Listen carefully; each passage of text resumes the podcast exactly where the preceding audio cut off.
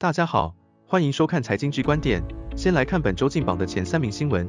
第三名，当年国共内战，国民党军队打败仗逃跑，不能说撤退，要叫策略转进。如今企业高层营运不佳而裁员，也不能说裁员，要叫组织调整。据可靠消息指出，坚若磐石的华硕又裁员。哦，不是组织调整。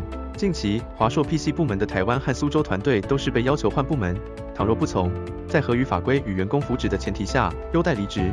话说，华硕在今年六月已经组织调整了八百人，这次也不过是事业整并了区区百来人，算小意思啦。毕竟昔日的台湾 PC 龙头，今日在电竞领域输维新，伺服器输给伟创的情况之下，华硕两位共同执行长为了营运绩效是压力山大，因此被调整的员工们就请默默收下公司发的好人卡吧。第二名，你一定要相信。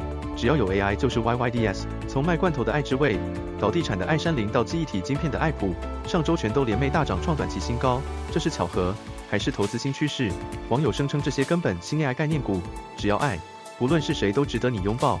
其中更有人言之凿凿称这些根本就是先知股啊，像是爱之味在三十年前就预测了 AI 大未来，所以得名爱之味，并且用 AI 电脑挑选土豆，开启了后续用 AI 分析地产与制造晶片的康庄大道。套一句食神里面的台词，只要有心，档档都是 AI 啦。只有用心，才能做出最好的菜。第一名。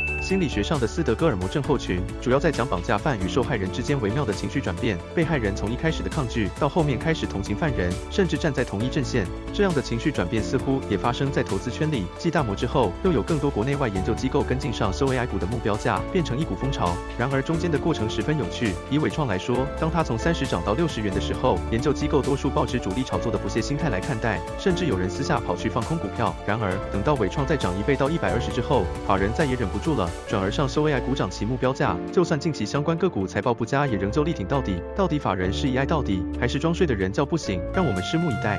财经之观点，我们下周见。